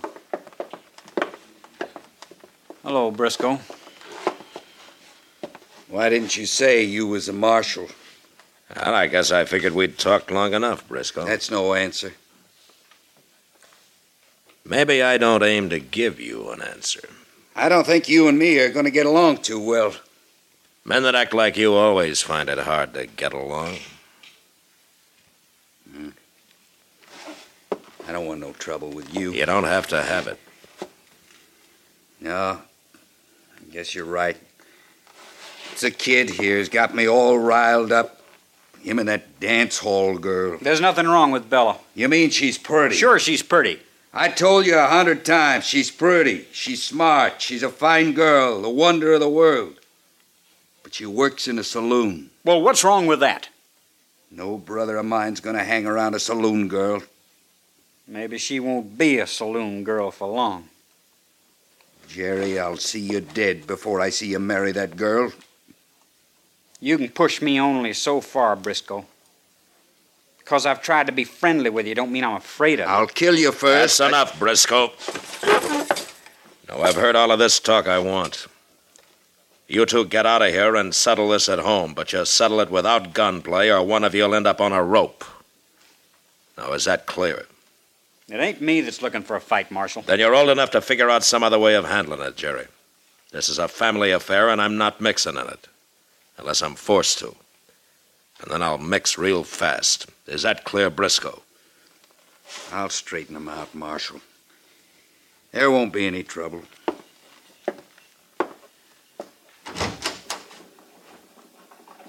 Well, come on, Jerry. Okay. Bye, Marshal.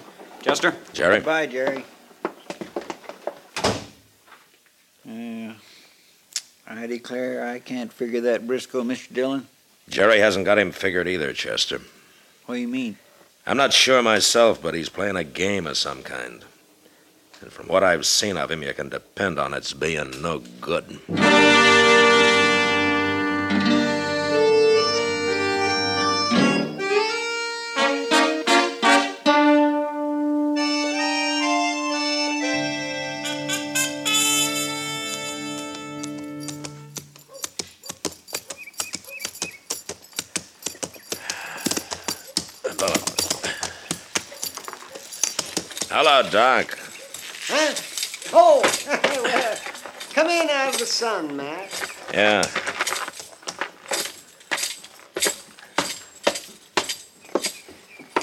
This is no day to be out riding horseback, Matt. I can't pick and choose when I have to work, Doc. Uh, work, he said. What work you been doing?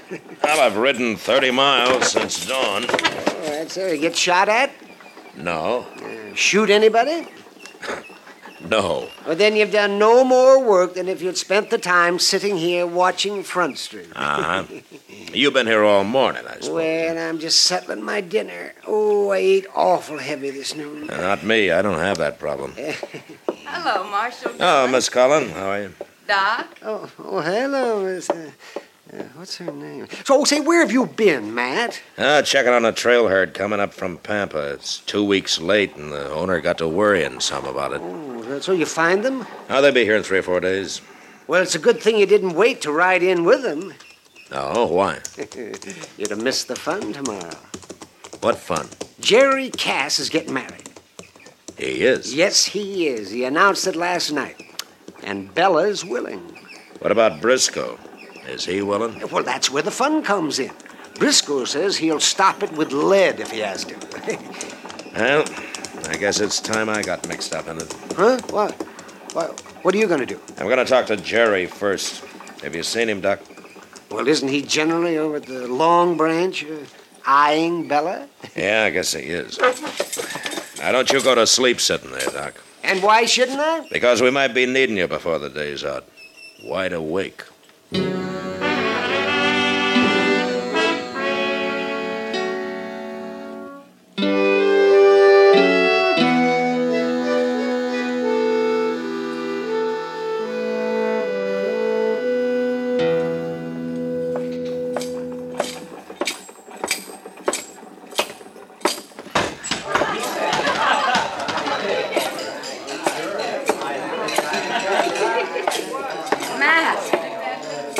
Look like you've been herding buffalo. Oh, you know where I can get a job doing it?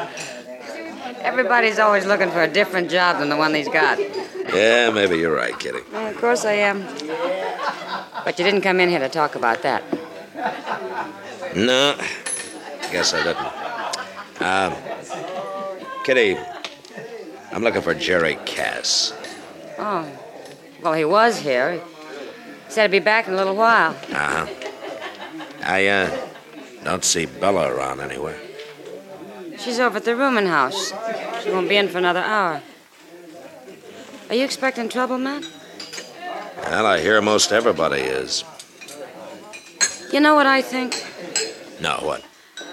I think if Briscoe had left Jerry alone, he'd never have asked Bella to marry him. But the way things are stacked up now, he's going to go through with it whether he really wants to or not. Well, that may be, Kitty. Well, here he is. Oh, Marshal. Ah, how are you, Jerry? Right now, I'm kind of mixed up. Well, what's the trouble, Jerry? I've been over talking to Bella, Kitty. You know what she's saying now? No, what? She says she ain't gonna marry me unless I quit the ranch and move back east somewhere. Oh, no. She wants to live where it's more civilized, she says. Uh, Jerry, she decided this kind of on the sudden, didn't she? She sure did. Well, how come she waited till now? I don't know, Marshal. But I like that ranch. I don't want to leave it.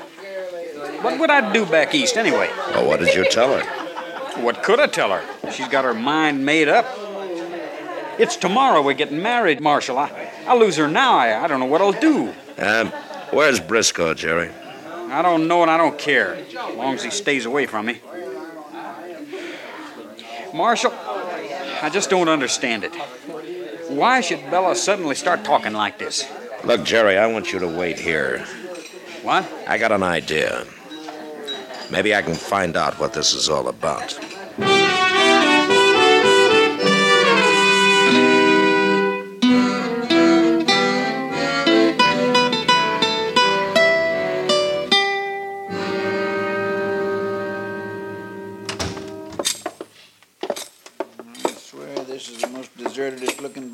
Ever seen, Mr. Dillon. Oh, maybe nobody needs any money today, Chester. That ain't altogether true. Look, uh, you wait out here, will you? Mr. Bodkin might handle easier if I go on alone. All right, sir.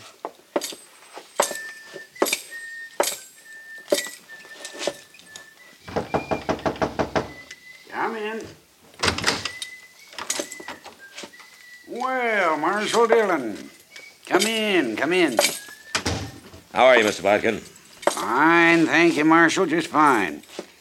Have a chair. All right, thanks. Now, what can I do for you? Well, I tell you, Mr. Bodkin, it's about uh, old man Cass. Jerry's pa, you know? Well? Well, I remember he was kind of peculiar in some ways, but uh, not when it came to business. I'd be mighty surprised if uh, he died without leaving a will. And uh, if he did leave a will? Well, he'd have left it with you, probably. Most people do. What's your interest in Cass's will, Marshal? Well, one is a friend of Jerry's. Two is a lawman.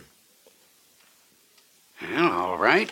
I've got it right here in my desk. Haven't gotten around to putting it back in the safe yet. There you are. Ah, thanks. You, uh, been studying it over lately, is that it? Oh, goodness, no. It's only a few sentences long. Yeah, so it is. Uh, why'd you have it out of the safe, Mr. Bodkin? Well, Briscoe wanted to show it to Jerry. Why, Jerry hadn't seen it before? That boy never comes to town, Marshal. Well, he's been coming lately. He has? Oh, yeah. When did Briscoe first see this, Mr. Bodkin? Right after his father died, he, he wrote me for a copy. Oh. Well, I'll tell you what. Uh, I'm going to borrow this for a little while, if you don't mind. Well, take good care of it, Marshal. The best care it ever had, I promise you that. Thanks and goodbye, Miss Bodkin. Goodbye, Marshal.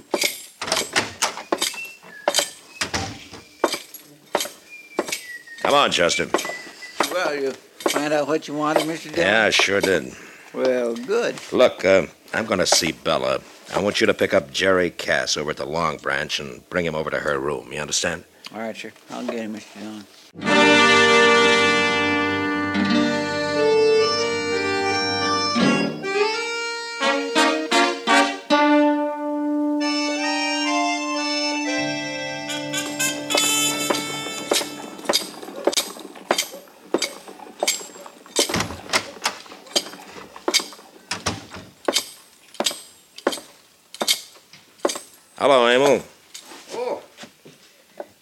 Sir, Marshal Dillon. Uh, can you tell me what room Bella Grant's in? Uh, 23, Marshal, right at the top of the stairs. 23, huh? 23. Okay, thank you.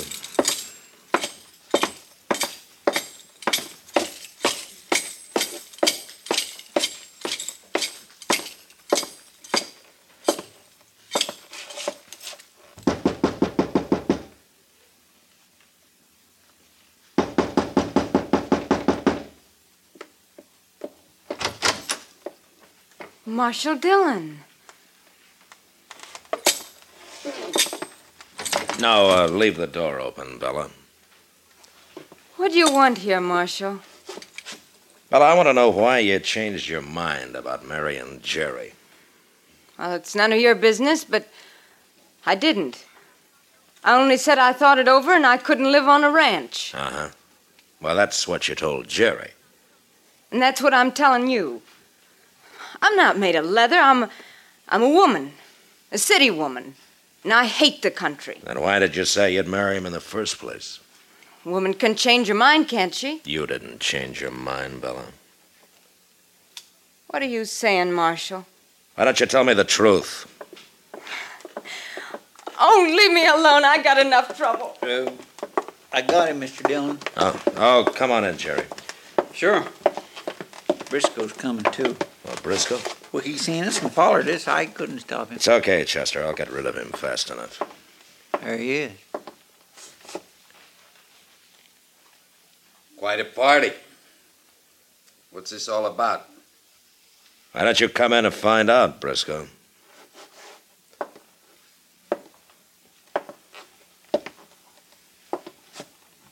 What are you up to, Marshal? You a preacher on the side? You're going to marry him yourself? Quit bluffing, Briscoe. What? It didn't work. You're all through. What are you talking about? There'd be a shooting if I told you. Now, Chester, hmm? you spend a lot of time at the depot. How soon can Briscoe get out of town? Well, the Santa Fe pulls out at half past two, Mr. Dillon. Half past two, huh? Now, you just got time to make it, Briscoe. Are you crazy? Oh, Jerry. What? Here. What's this? I don't want you to open it yet. It's your pa's will. Pa's will. I never seen this. Where'd you get that, Marshal? I borrowed it from Mr. Bodkin. Well, Briscoe. He's lying, Jerry. It ain't Pa's will at all.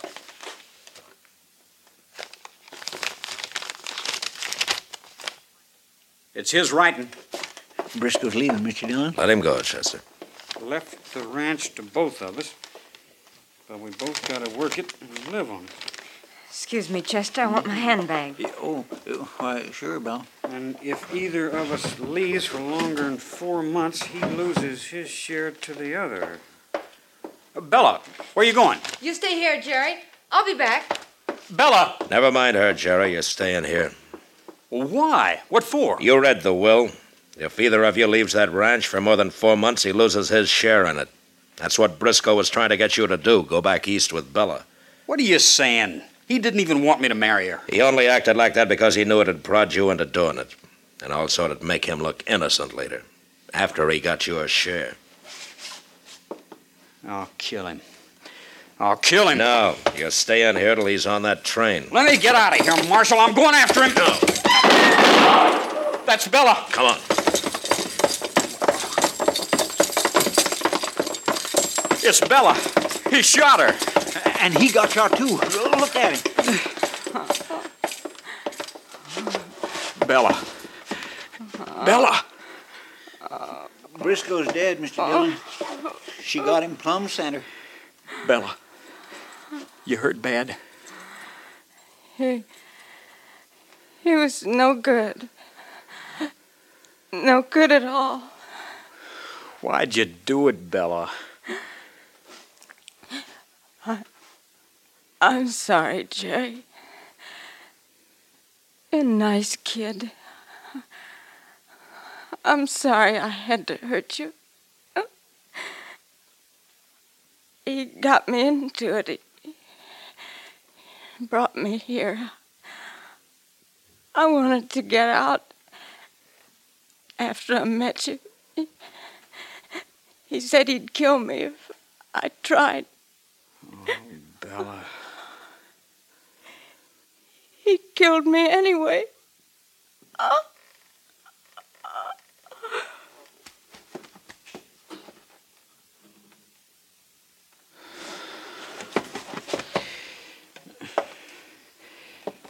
Marshal, Yeah, Jerry.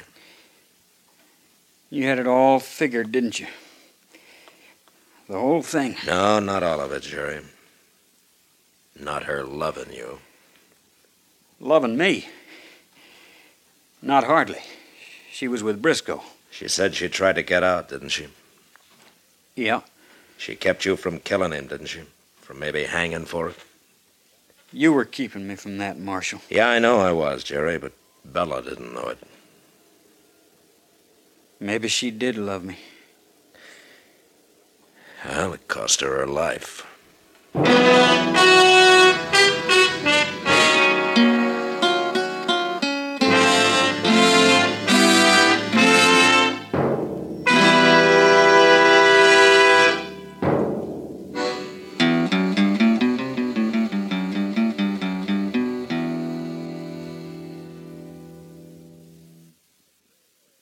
This is William Conrad. As you may know, Gunsmoke is going into its second year on radio. Now, during this time, many of you have written the makers of Chesterfield and L&M filters, asking them to put Gunsmoke on television, too. Well, here's some good news for you. Gunsmoke is going on TV, starting Saturday, September 10th, 10 p.m. Eastern Time, over the CBS television network. If you enjoy our radio shows, I know you'll go for Gunsmoke on TV. Now, TV will have an authentic adult Western, the Gunsmoke you know. Remember, next week, Gunsmoke Radio at this time, and Gunsmoke TV at 10 p.m. Eastern Time.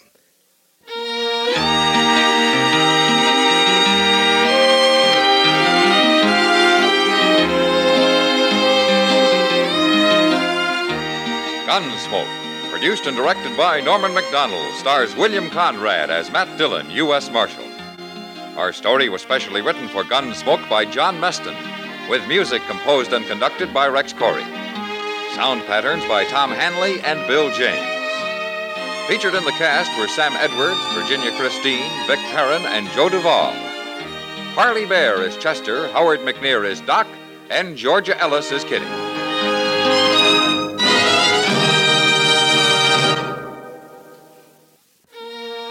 Listen to Gunsmoke again next week, transcribed for L&M Filters.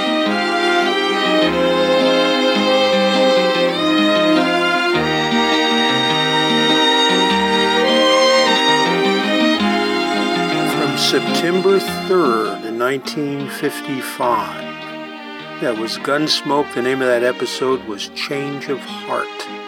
Great sound quality on that one, isn't it? Wasn't it? Wasn't it? Love it when we have those really, really good sound quality shows. More Gunsmoke coming up next time.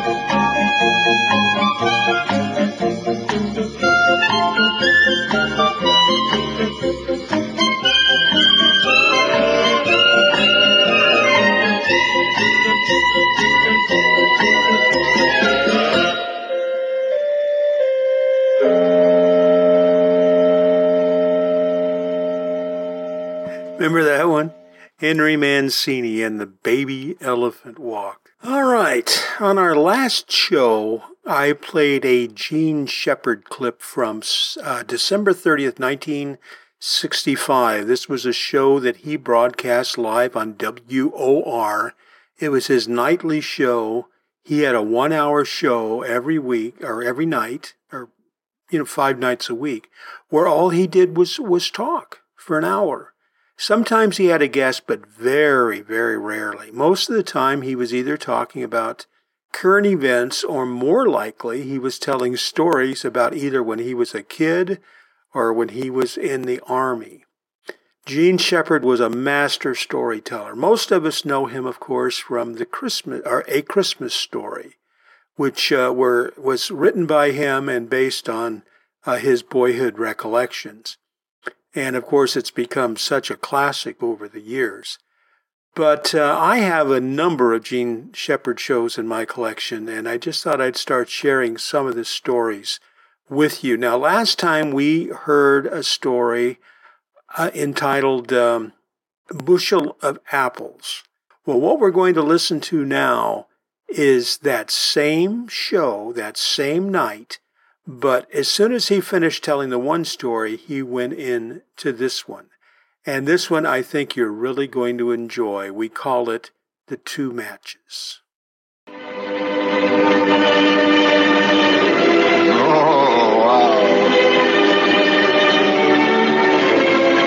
You know, did, that reminds me, listening to that music, set that back. Will you, Skip?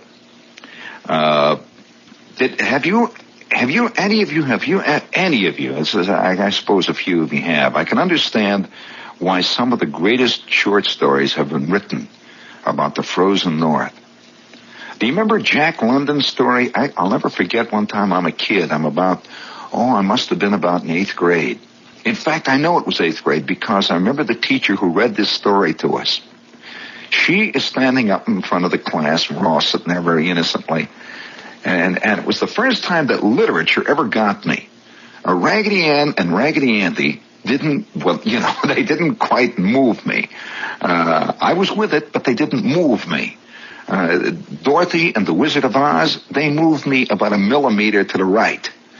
Uh, the Hardy Boys at the lake, well, a little bit.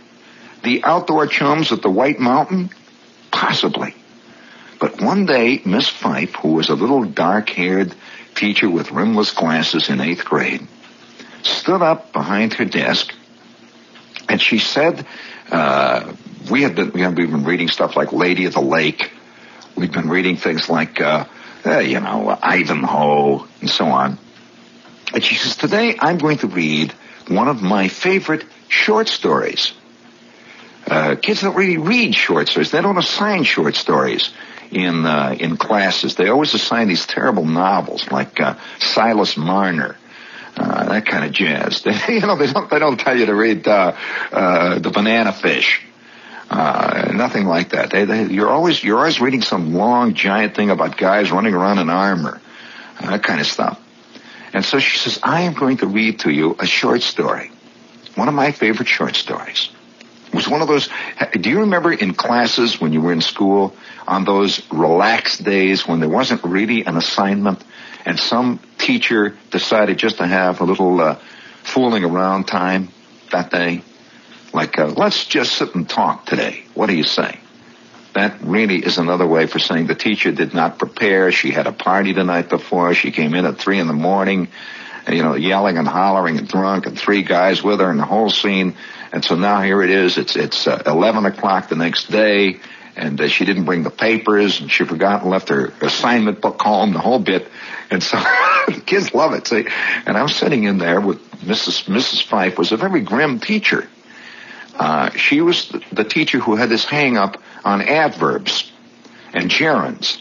Uh, she she was the one who who constantly nipped at my hocks about this business of of uh, diagramming sentences.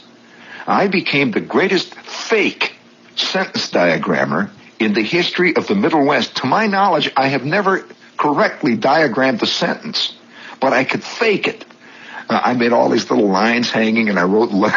and I used to fake this. I, I, I never learned what, what all this diagramming jazz was about.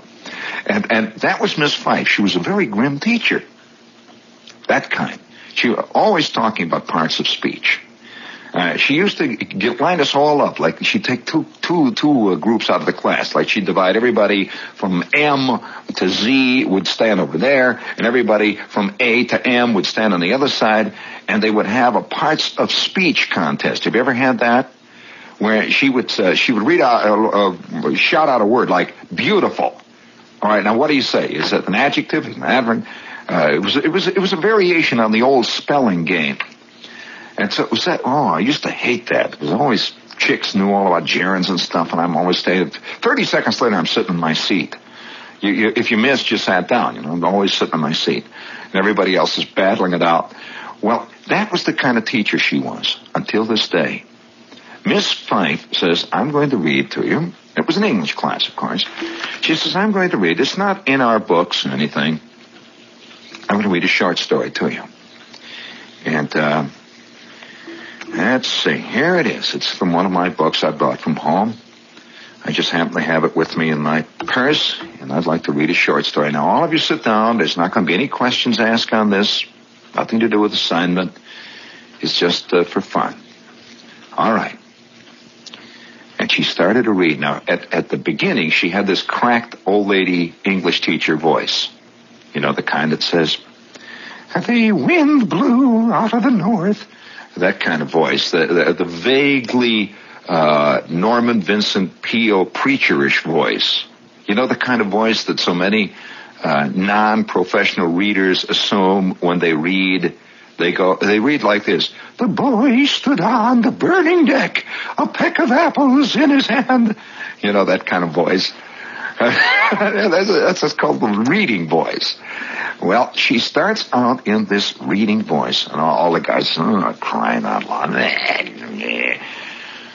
Well, this mood lasted for, I would guess, about a minute and a half until it began to soak in what she was reading about.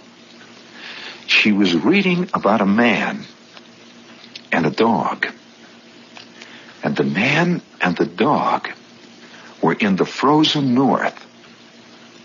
And they were struggling to go somewhere. They were between something and somewhere. He was a, a trapper, or he was a prospector, and he was with this great dog, a husky. And the wolves were howling in the woods all around him. And it was a story that that not only grabbed you could have you could have heard believe me you could hear the trains howling four miles away in the classroom as she read this story. It was a Jack London story. How many of you remember a story like that? And the guy was freezing to death. He kept falling down and falling asleep. Do you recall that story? And the dog kept tugging at him, trying to wake him up. And then he would drag himself forward and the dog would tug again and wake him up. Do you remember that story? What is the name of that story? I will award a brass figurine with bronze oak leaf palm if any victim of those particular stories is, is around and can remember it. The Frozen North and the story of that dog and that Jack London hero. Well, she read that story, and we sat there, and and you know, our mouths, even the chicks were with it, and and, and you you could feel it because outside it was winter time. You could see the snow blowing out of the swamp there in Indiana. And, and she read this story and kept reading it and reading it and reading it. And then I would say probably 20 minutes after she started to read, the bell rang. And that was the end of the class. And Mrs. Fife, I'll never forget what what a great what a great thing that that lady did. Mrs. Fife said, "Well," she said, "that's the end of the class."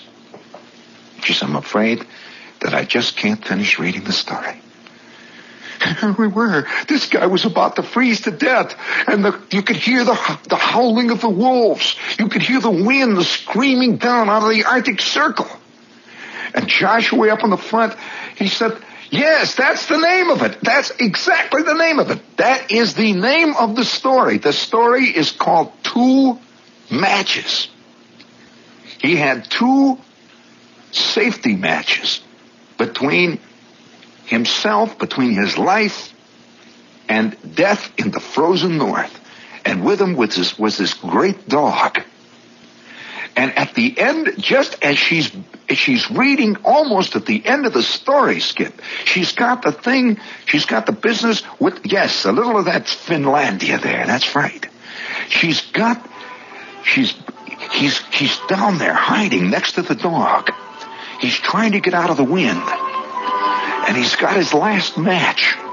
He's trying to get a fire started. He knew that if he didn't get this fire started, he couldn't possibly survive in that long Arctic night, his last match. And he strikes it.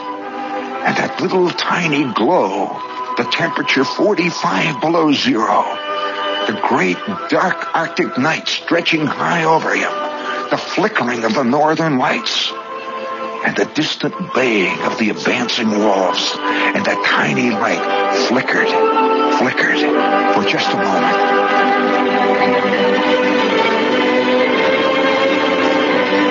And then went out. What a story. And just as that light flickered out, far off somewhere down near the main office, we could hear "Ah!" the end of the class. And Miss Fife said, Well, she says, uh, Well, and, and, you could see she was caught up in it too, you know. You could see she was just uh, all caught up in the story.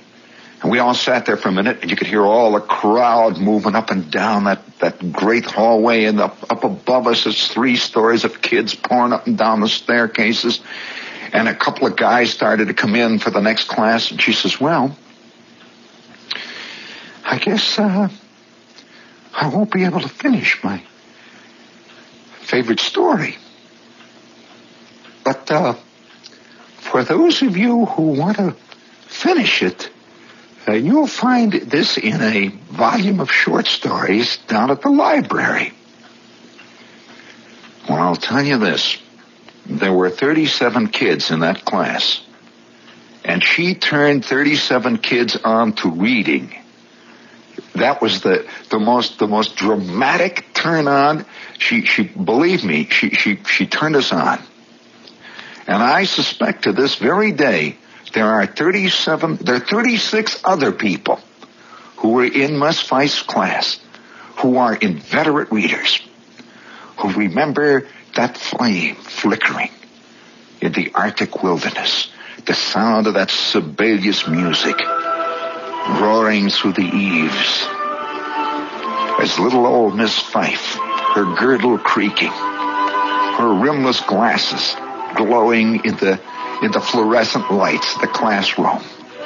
The blackboard behind her outlining her with the little chalk scribblies all over, the parsed sentences, the sentence diagrams drifting off down to the floor. And up to that point, that's what English had meant to us. Diagramming sentences, gerunds, Ivanhoe, the lady of the lake. Oh, boy. And then all of a sudden it meant something else. A man hiding next to a dog with the wind screaming out of the out of the black evergreens, slowly creeping up on him. And the faint, distant howling of the wolves as that last tiny match flickered up for an instant.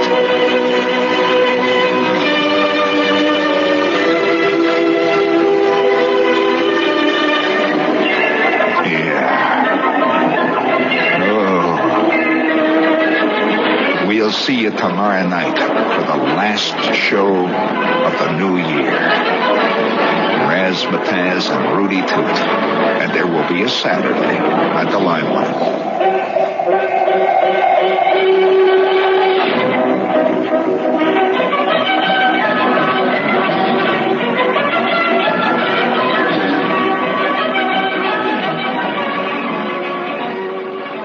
What you uh, what you just heard there was Jean Shepherd's show that was done live on WOR in New York City on December the 30th in 1965. Well, Chester is pointing at his wristwatch. Chester wears a great big wristwatch. He is telling me we're all out of time and to pack up our shows and carry them back into the vault.